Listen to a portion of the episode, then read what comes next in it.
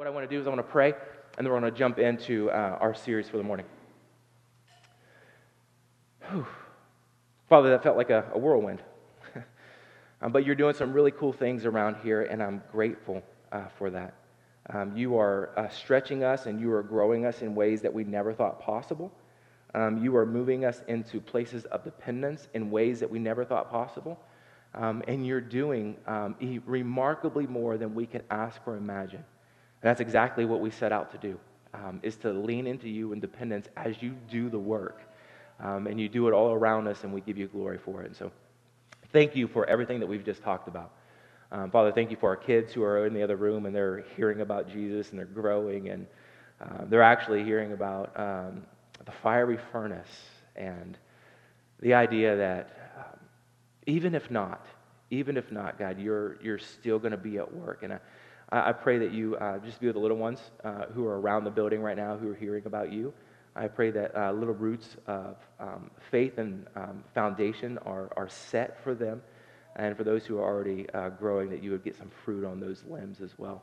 And I pray for um, moms and dads and grandmas and grandpas and uh, men and women in the room right now um, who are going to be under uh, your teaching this morning and under the power of your Spirit. God, I pray that you would work in us, work through us, um, that you would use my voice as I teach to, to our body, our family here. Um, God, to just grow us up in dependence together. We're going to pray it now in Jesus' name. Amen. Um, so, question uh, for the morning here is uh, where do you see yourself in, in, five years from now? Maybe 10 years from now, maybe 25 years from now? Where, where, do, you, where do you see yourself? And, as you think about that question, think about the direction of your life right now and how that plays into where you're going to be in 5, 10, 15, 25 years from now. Uh, like, how do those things correlate with one another? I was reading this week in um, 2 Corinthians uh, uh, chapter 5, and there was a passage that stood out to me um, that like kind of hit me in a way that I wasn't expecting. You know, like you come to a passage and you're reading, and, and as you're reading, it just kind of stands out, and um, you, you try to remember, like, oh, that, that's good, and I, I want to try to remember it, uh, but then you like forget it, and then throughout the rest of the week, you're like, what was that? What, that wasn't like that this week. Uh, I read this, and it stuck with me, and every thought that I had just kind of centered around this idea. And, and, and here's uh, what it says 2 Corinthians chapter 5, verse 14 and 15. And throw it up here.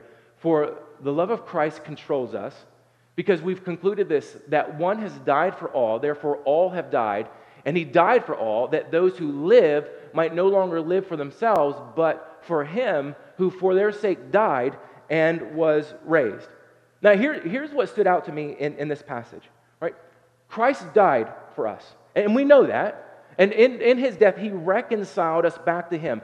And being reconciled means that he took something that was out of relationship with him and he brings us back into relationship with him. And, and so now there's this relationship that's happening. And Paul says that he didn't just do this some, for some random cause, that he had a reason and a purpose behind why he did this. And he says, so that we may no longer live for ourselves, but have a life that's marked by the one who died a life that's distinctly marked as a believer, a life that's distinctly marked for Christ Himself. Now, think about this for a second. He reconciles us back to Him so that we won't just think about ourselves. Let that sink for a minute. He brings us into relationship with Him so that there's not this self centered conceitedness where we're always kind of wrapping our minds around ourselves. Because intrinsically, there's this selfishness that sits deep inside of us before Jesus comes in.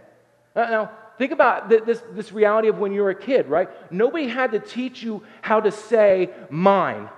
This just, this just happens. Like your first words are like mama or daddy or, or some version of that. And then it seems like the very next words are me, my, or mine. Like give that back to me. That, that's my, you don't have to teach that. That just happens with kids um, naturally. And if we're being honest, that same me, my, my mentality sits with us, and we fight against that even after Christ comes in. It's called the flesh that we battle against. And we know that doesn't feel good. That's not a feel good message, right? But it's the reality of the flesh still at work in us. But thanks be to God, Jesus sets us free from that. He sets us free from the slavery of our own selfishness. And what Paul does is he goes on in this passage and he says that believers or, or Christians those who've trusted Jesus, they've been reconciled to him, and they are now a brand new creation. The old's gone, the new has come, and they're not just a better version of who they used to be. Paul is saying they are a brand new creation. They are not even the same. You can't even compare the two. And as a brand new creation, you no longer identify with the old self. There's a transformation that's taken place. And so now, instead of this me, my, mine mentality and the selfishness that used to be who we are, we step away from that and we step away from those self centered motivations and we live for our King who has set us free and we live by the values of that King and we offer our lives to this King. There's a change that's taken place. And Paul, he's going to go on to say in verse 20, he's going to wrap this up in this idea. He's going to say that we're ambassadors. We're ambassadors for Christ. God making his appeal, or God making himself known through us. Now, think about this. What's an ambassador do? Uh, in, in the world that we live in, what do ambassadors do? An ambassador is somebody who goes to another location, goes to another country maybe, and they represent their king or their president or their prime minister. The, the king's values they represent. They represent the king's culture. They represent the king's heart to a people who don't really know anything about him. An ambassador, they show up in, in, in, a whole new country or show up around a group of people who don't really know what that king or that government is like. And they say, This is what it looks like to be under the rule and reign of our governor. This is what it looks like to be under the rule and reign uh, of our king. This is what an ambassador does. And an ambassador, their whole life then, is wrapped up and is in, uh, wrapped up around the idea of embracing the values of the king and living those values out. And what Paul is saying in 2 Corinthians chapter 5 here, he's saying that Jesus died for us, he reconciled us, he brought us back into a right relationship with God. God made us a brand new creation and he gave us the job to do. And so now that you and me, we are ambassadors of Christ around the world. And so when the world sees Jesus. And the values of his, or, or, or, so the world is going to see Jesus and they're going to see the values of his kingdom when they see you and me living as ambassadors of the king. Let me say that again. The world is going to see Jesus very clearly when they see you and me living as ambassadors of the king, who are now identifying under the rule and reign of the king of this kingdom. I don't know if you knew this or not, but if you're in Christ, you are an ambassador of the king who's called to represent him to the world. And so, wherever you see yourself in 5, 10, 15, 20, 25 years, it has to be wrapped around this idea that the, the thing that we're going to be doing when we're in Christ is that we are going to be representing our king, no, no matter where it's at. If five years you're in another country, if five years you're still in the same place, one thing that is going to be true of you as an ambassador of Christ, you are going to be representing your king in the values uh, of the, the kingdom. Now, think about that. That's a big call and a task that we have as brothers and sisters in Christ who have been changed, who have a brand new identity. And, and so you're like, well, I thought we were in Proverbs, Anthony. What's that got to do with Proverbs? What's that got to do with this old school wisdom mentality? Proverbs is all about practical theology being lived out. When we read the Proverbs, we're invited into um, applying these Proverbs to our lives and experiencing God's blessing not just for ourselves, but the blessing that we experience from obeying or living according to the Proverbs and experiencing life change gets played out in the lives of other people as well. That they are benefactors of this, um, this life that's been changed as well. And so when we're talking about um, whole life ambassadorship that Paul's talking about here, how we view our money has to come into the conversation. How we spend our money, how we view the concept of money, it has to be a part of it. But what does ambassadorship and um, this gospel call of Jesus in our life, what's it have to do with the economic value uh, of dollars and cents in, in the world that we wake up in every, every single day? No. When I was growing up uh, in math, I was always taught that the further you move the decimal point to the right, that means the number that's on the left increases in value, right? So when you move the decimal to the right, 1 becomes 10, 10 becomes 100, 100 becomes 1,000, 1,000 becomes so on and so on. You get the idea, right? When you move the decimal point to the right, there is inherently added value that happens on the left. And, growing up in economic classes and taking business classes, we learn the exact same thing, right? The further the decimal point goes to the right, the higher your net worth becomes, the larger your brand becomes, the uh, more financially secure you might feel. The further it goes to the right, the more that just kind of sits in with our peace of mind that things are going to they're going to kind of work out. And I don't think the intent has ever been to create a system where we just live our lives focused on moving the decimal point to the right, but we know that we live in a world right now that works on economics. We live in a world that's, that, that moves by dollars and cents, and so we know that there are bills that become due. There's tuition payments that become due. There are budgets that we have to manage with our wife or our husband or our friends or our roommates or however that works out. There are dollars and cents that, that get in, involved. And all these things they come together and they have dollar signs and they've got decimal points attached to them. And so, some, to some degree, if we let it, and, and uh, if, to some degree, we have to think about money. We don't have the option, right? But if we let it happen like this, life can quickly become all about where the decimal point is in our lives. But as believers, as ambassadors for Christ, money's more than just decimals. Money is more than just where the value lies when it comes to dollars and cents. Money becomes a means by which we experience the grace of God. Money becomes a means by which God works through us towards others. It, it becomes a way that we carry out and live out the gospel in our lives. And so, what we want to do is we want to look at wealth and money from the perspective of an ambassador. Not just how do I make more or how do I live with less, how do we view our money as an ambassador in Christ? Where wealth is not the means, where wealth is not the end, where wealth becomes a mean to an end, right? Money, where we see that money is a gift from God for us to steward and to use so that people can see Him clearly. But the tricky part is that we all grew up differently when it comes to money. And you might be married to somebody who views money and spends money way differently. Like Ashley and I, we're not even on the same page a lot of the time. Like we're not in the same like ballpark. Like we have to have big conversations when it comes to how we spend money and how we save money. Like I'm just like, we're only here once. Like let's use it. She's like, you know what? We might want to eat tomorrow. So we might need to think about how we're going to do this thing. And, and so you might be married to somebody who does money differently than you. But you also may have been discipled a little bit differently about how you view money when you're coming, when you were growing up. Some of you were discipled into you give a tithe, you, were, you, you give to the Lord. Some of you were discipled in, in the aspect of like you make as much as you can and you use it for, for your own kind of security kind of a deal. Um, we've all grown up and we've seen money used differently.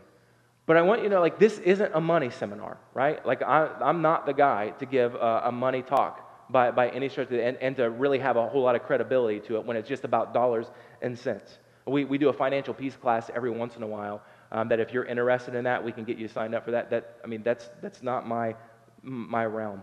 Uh, I don't have answers for all the money questions because Ashley and I, like, we're still trying to figure out how this works uh, in our own lives. Um, but I think what we're going to look at this morning are ideas um, that give us a bigger picture than just moving the decimal place um, a, a, few points to the right uh, when we talk about money. And so, you guys with me so far? Yeah, this is exciting to talk about money, right? Um, but I think when we get our view um, in the right place, it actually does become quite exciting. Um, that we can use what God has given us in a way that maybe we were never even thinking about. So, Proverbs 3, um, verse 9 and 10 says, Honor the Lord with your wealth and with the first fruits of all your produce. Then your barns will be filled with plenty, and your vats will be bursting uh, with wine.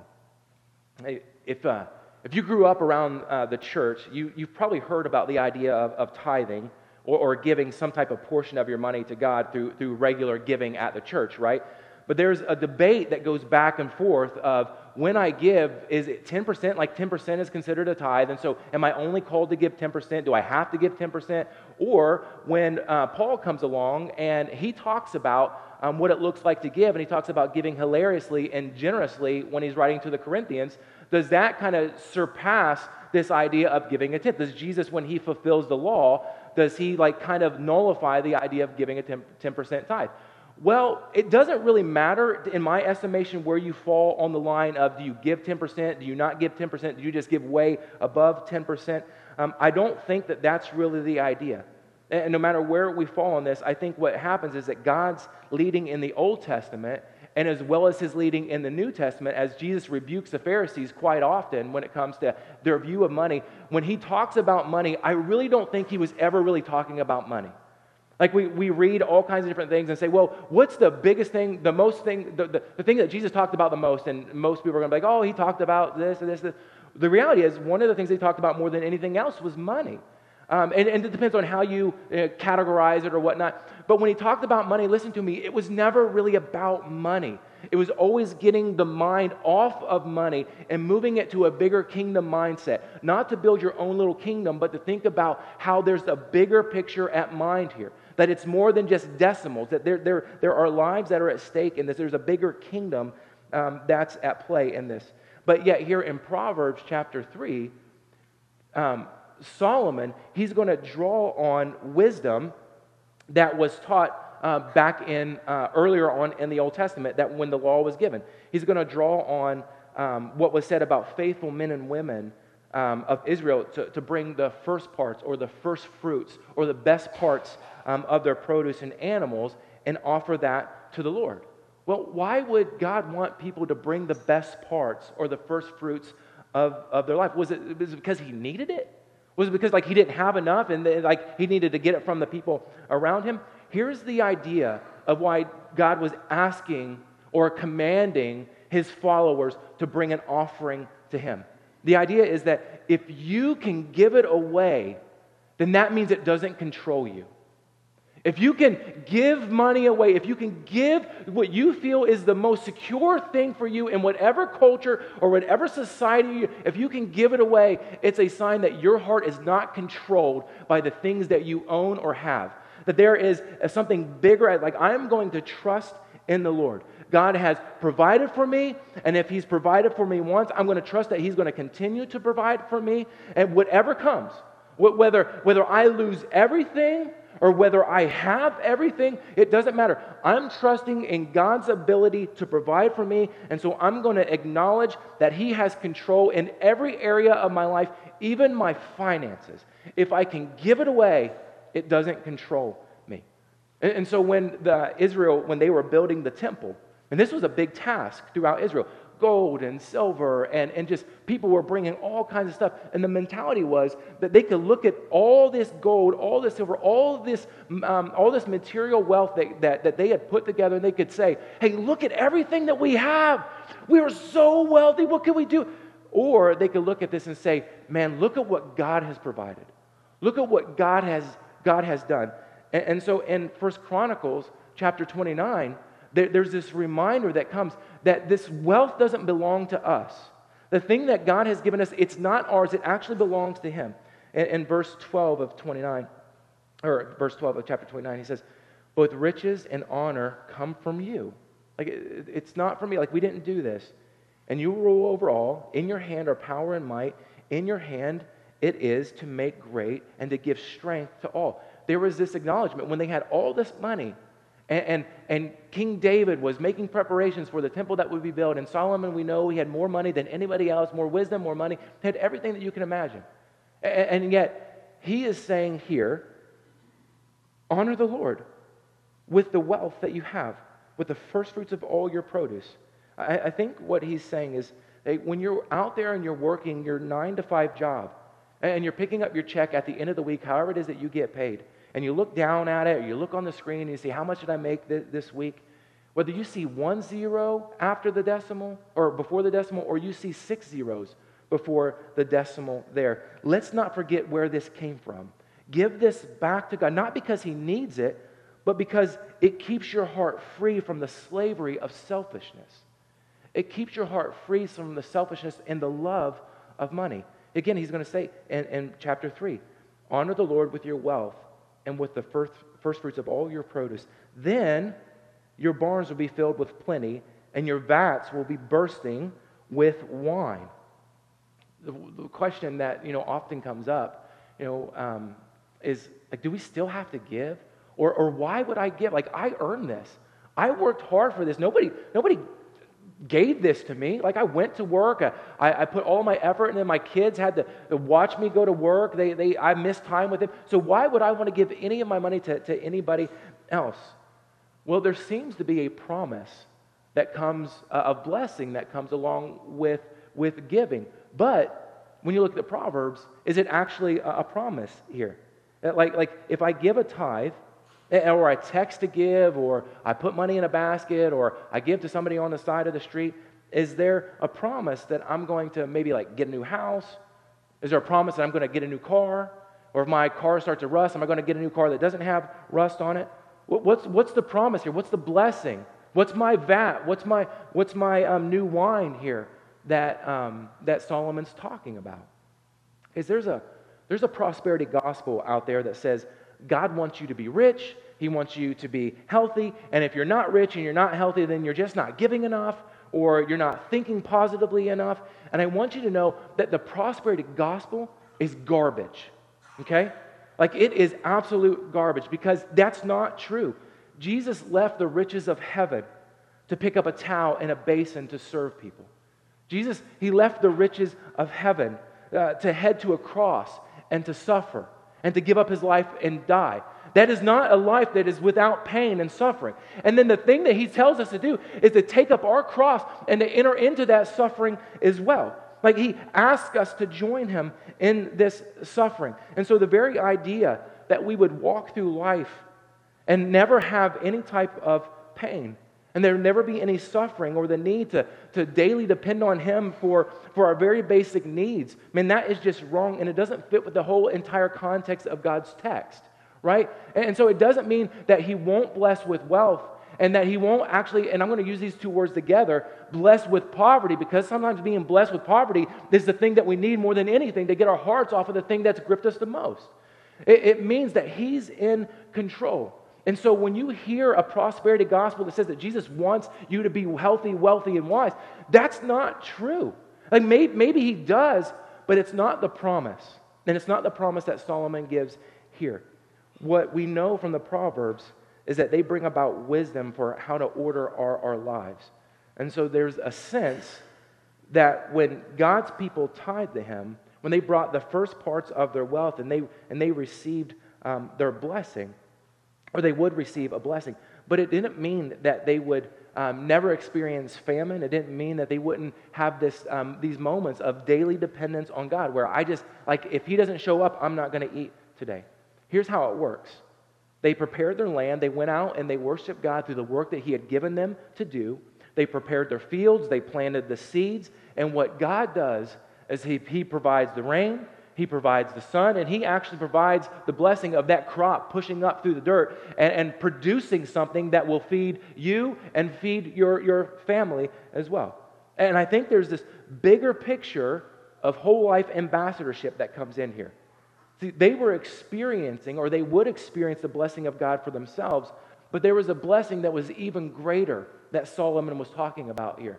That we get to walk alongside of our brothers and sisters and help provide not only the blessing um, of our own life for us to experience that, but we get to walk alongside brothers and sisters and help them to experience the blessing of God uh, as well. When I was uh, uh, younger, um, I was like 24 or something like that, and uh, I just got out of the army. And uh, one, one of my buddies, who was doing pretty well off um, uh, financially, um, he said, I know you're broke and you don't have any money. I'm like, hey, you're right. we're, we're on the same track here. And, and he said, Hey, you're heading off to college. I want to do everything that I can to help you get through college. Now, he wasn't promising to give me money to go to college, but all the things that are on the side that you like, you need bed sheets for your bed or you need milk in the refrigerator. Like, hey, if you need something, let me know. And so at the beginning of every semester, be like, okay, what do you need? What are the things? And, and so, like, uh, I, I kind of joke about this, but he kind of became a sponsor of my life uh, for, for my time through college. And, and, it, and it was great. He was using the blessing that God had given him to bless somebody else who didn't really have uh, anything. And I think this is what Solomon's mentioning here. That, see, in, at the day and time that Solomon's writing, the, the society was full of people who had money and people who didn't have money. And there was a lot more people who didn't have money than those um, who did have, have money. And, and so those who have money weren't experiencing the same kind of strain on daily existence and need that those who didn't have. And that's not to say that they didn't have strain and they didn't have, you know, needs that need to be met, but the responsibility that they bore as somebody who had wealth was much more different, that was much different than those who didn't have anything. There was a responsibility that came along with the blessing of wealth. Listen to how God describes this, um, this responsibility and uh, this great big picture of how to use money wisely in Leviticus um, 19. It says, When you reap the harvest of your land, you shall not reap your field right up to its edge, neither shall you gather the gleanings after the harvest. And you shall not strip your vineyard bare, neither shall you gather the fallen grapes of your vineyard. You shall leave them for the poor and for the sojourner. I am the Lord your God. See, after the harvest time, there were um, widows and orphans and poor folks who would go and they would follow the sickles, right? Like wherever they were, they would hope that there would be something left in the field because if there was, they could eat. If there was nothing there, they had not, there was nobody else providing for them. And so God, in His forbearance and His wisdom and His love for His people, said, This is how I want you to function. Like, I want you to value people. I want you to value uh, people over the decimal. People are greater than your, your bottom line here. The degree to which you've been blessed with wealth is the responsibility that we have to bless others. So he was saying, Take what I've given you, and you go out and you love people with it. You let them glean in your fields. You don't cut all the way to the corners. You leave something intentionally so that others can come around and eat. Leave the corners so that those who are hopeless and hurting can come and dine in your fields. And guys, can I just be honest with you? Like, I struggle with this because I want to identify my heart with what God is saying here and, and, to say, hey, use what you have to bless others. But if I'm being honest, there's a caveat that I put on, on God's call to bless others with what we have. Because I'm, I'm all like, I mean, God, I am so with you on this. Let's love our neighbors. Let, let's bless them and let's give what we can. But then I put on this, but I mean, if, if we look at their situation, and I say their situation, well, this is how you got into your situation. You wouldn't have got into that situation if you weren't doing this, this, and that, that kind of thing. I put, anybody else do that? Like to remove ourselves away from the responsibility that God gives us with the wealth that we have, whatever that wealth is. Like I caveat the thing to death. But when we look in God's word, I don't think that when He calls us to love our neighbor, that there's a caveat on that. It's just simply love your neighbor. Now, obviously, there's wisdom that gets wrapped up up into this. But he says, hey, go love your neighbor. Take the wealth that I've given you, and you go out and you be an ambassador for the kingdom. You go out and use what I've given you, and you, ambassador, you represent me and my kingdom values well out in the community. And so God's blessing wasn't just for the person, it was for those who would come and glean in the corners of their fields as well. It was for other people. God was blessing them so that they might be able to bless others. What's that look like for us today? It, it means that we take the wealth, whatever it is wealth, money, time, blessings, material and we take it and we bless people with it. We use the decimal that we have to help develop the people of God.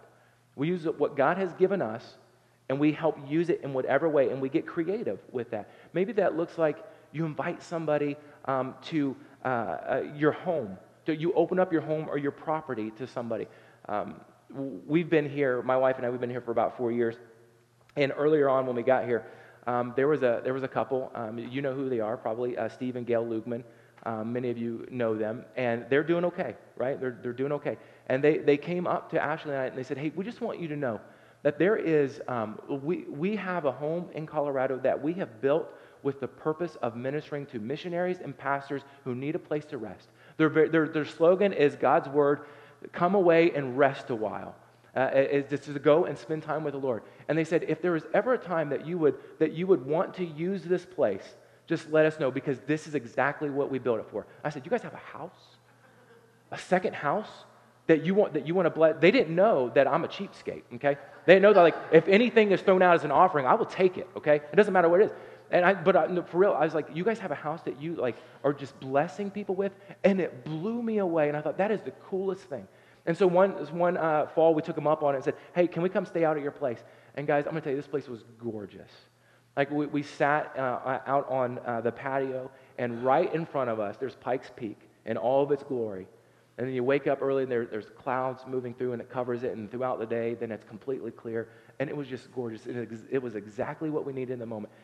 They use the blessing that God has given them to bless other people. That's using your wealth to be a blessing. Maybe you don't have a house to lend out, a second place to lend out to somebody. But the question is, what are the corners of your fields? What, what has God given you to help use to bless other people in, in your life? What's the corner of your field? How can you use what He's blessed you with to let other people see Him? Because that's thinking like an ambassador when it comes to your money. That's thinking about how do I represent the king and his kingdom out in the world that I'm a, a part of. Remember, we're talking about what it looks like to be an ambassador. We're thinking like ambassadors here. How, how can God use what we have to show up in somebody else's life? How can you use what you have to relieve the burden for somebody else? How can you use what God has blessed you with to maybe meet the need of somebody else, to maybe lift the hopelessness of somebody who would love to glean in your, your field? How can you be a blessing to, to, to somebody? There, there's different ways for us to measure wealth, isn't there? Like, like for my kids right now, like a bag full of candy, man, that is immensely wealthy for them, right? Like, that, that's all I need in life. Just give me a bag of candy. For me, wealth looks a little bit differently. For Jeff Bezos, wealth looks a little like we're talking about different categories. Like we're not in the same category when we're thinking about that. When we look at the Old Testament, wealth was measured in livestock, it was measured um, in servants, it was measured in crops and produce, maybe a little bit of gold, maybe a little bit of silver. Children were even considered to be uh, of a sign of wealth. The more children that you had, the more wealth that, that you might have as well. And as we talked about earlier, a very small percentage of the population was considered wealthy. Very small percentage. The larger percentage was living under what we would consider the, the poverty line. And so, as a result, the, the way that believers interacted with the community and they chose to handle their money that God had blessed them with, it was a, um, it was a sign of their spiritual maturity. And, and what they viewed was the major priorities in their life. And so, as God sees this dynamic at work, He creates a system that works for, for people to love Him and to love his people, to love him and to, to love their neighbors. That's what we read about in, in Leviticus, and we read it in Deuteronomy um, a, as well. See, I, I think the value is when we give, when we give from what God has given to us, our hearts are free to worship, right? Our hearts are set free to worship and to, and to bless people. Did God need money? No, he didn't need money. He owns the cattle on a thousand hills. He owns the hills that all the cattle are on, right? He doesn't need our, our, our money. But when I give, my heart's free. When I give, my heart is free and people get a chance to see God. When I give, the burden is lifted on other people. When I give, the chains of selfishness are broken. And, and, and I agree with the ambassadorship that Jesus has called on to me.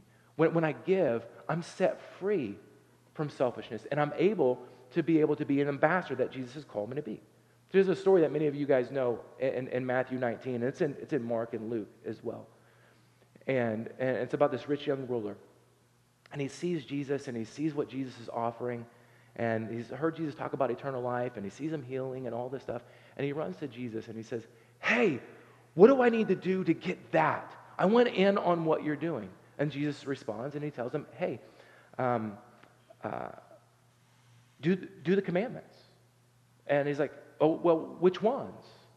And it's like, well, he does what Jesus does, and he starts listing off the commandments. He, says, don't murder, don't cheat, the usual kind of stuff that happens. But then there's this, this one that he throws in there that Mark and Luke um, don't, uh, don't include. He says, um, love your neighbor. Love your neighbor. Love your neighbor as yourself. And it's interesting that he would include this piece because it, it, what he was saying is this isn't just an issue of, of loving God here. The, this greatest commandment is, is two parts. You got a part one and a part two. It's love God and love your neighbor. To which this guy says, okay, right? I, have done that. I, have done that. Like, like I did it once, and, and let's move on from that. But Jesus looks at the guy and he says, hey, there's something that's still lacking here. And, and he says, go sell all your stuff. Go sell it and, and, and take the money and give it to the poor. Set your treasure in heaven, and then come follow me. What's Jesus saying in this moment? What he's doing is he's saying, what my father talked about in Leviticus, what my father talks about in Deuteronomy, about the corners of your field, that stuff still matters today. What he's saying is, is that we are to love people with the corners of our fields. When you give it away, your heart's free, and God is seen, and, and people are blessed. And, and the rich guy, he looks at Jesus and he hangs his head and he, and he walks away. But why does he walk away in this moment? Because he has a lot of stuff. His decimal point was far to the right, and that was the main focus in his life. He couldn't see how letting go of this, the grip that he had, would actually free his heart and not only help him, but it would help the people around him as well. And Jesus wasn't attacking people with money. That's not what he was doing here. This was an attack on being controlled by money. And so Jesus was showing him what he talks about in Matthew 6 that you can't have two masters. You can't love God and love money because you're going to end up serving one over the other, and it's not usually the one that we would want to land on. He's saying it's really hard to cling to Jesus when you're clinging to your stuff. And so, what Jesus was calling this guy to in this moment was so much more. He says, Come, follow me. Come, follow me. Come, follow me. Come be reconciled to something that's so much bigger than your decimals and your bottom line. Guys, this is, this is whole life ambassadorship. This is Jesus pointing us to a kingdom that's bigger than our own lives and our own little kingdoms. It's true that Jesus talks about money more than just about anything else, but again, it was never really about money. It was always connecting our hearts to something so much bigger. Money was never meant to be the end of the conversation. Money was never meant to be the end, right? It was a means to an end, and the end wasn't bigger or a decimal point that was further to the right. The end was lives that were changed when He blesses you to be a blessing to somebody else. And so the question is is money good or is money bad? Well, it's both, right? Money, when we view it from the, the, from the lens of God, being a blessed, being blessed with it so that we can bless others, I think it becomes an opportunity for us to be ambassadors for Christ. But money can also be bad if it becomes the focus and the fixation of our life. And so we have to ask ourselves, what's my relationship with money? Do I cling to it as tight as I can and I can't let it go? Or am I open handed with it and say, God, you just use it however, however you want? If, if, let me say it like this. If where we see ourselves in 5, 10, 15, 25 years is building our bottom line and, and increasing our wealth for us, then I think we've missed an opportunity of the ambassadorship that God has called us to. If where we see ourselves in 5, 10, 15, 20 years, uh, whether we're making a little bit or a lot of it, as ambassadors of Christ who are using everything that we have where we are to further the kingdom of God, then I think we're viewing money from a, a right perspective. And so I want to give us a challenge um, th- this week. I want, I want you to just, like, in your time with the Lord, say, God, what is, where do I stand with you and, and my money? Like, what's the corner of my fields? Where, where, where do you want to use my life to help bless other people? Where's my grip on money? And then ask God, like, can you make me an ambassador for you? Make me an ambassador for with everything that you've given to me. And if the relationship that you've had with money that God just reveals, man, and there's been some tension between you and me on this, then I, then I would ask you, like with, with all of your heart, just to throw it out there to God and say, Lord, I have not handled this wisely. And so would you help me to handle it wisely? I confess it to you. Remove this from me. You've reconciled to me. Reconcile this last part of my relationship that I'm holding out on you. Would you pray with me? Jesus, money is a blessing. You've given it to us as a gift.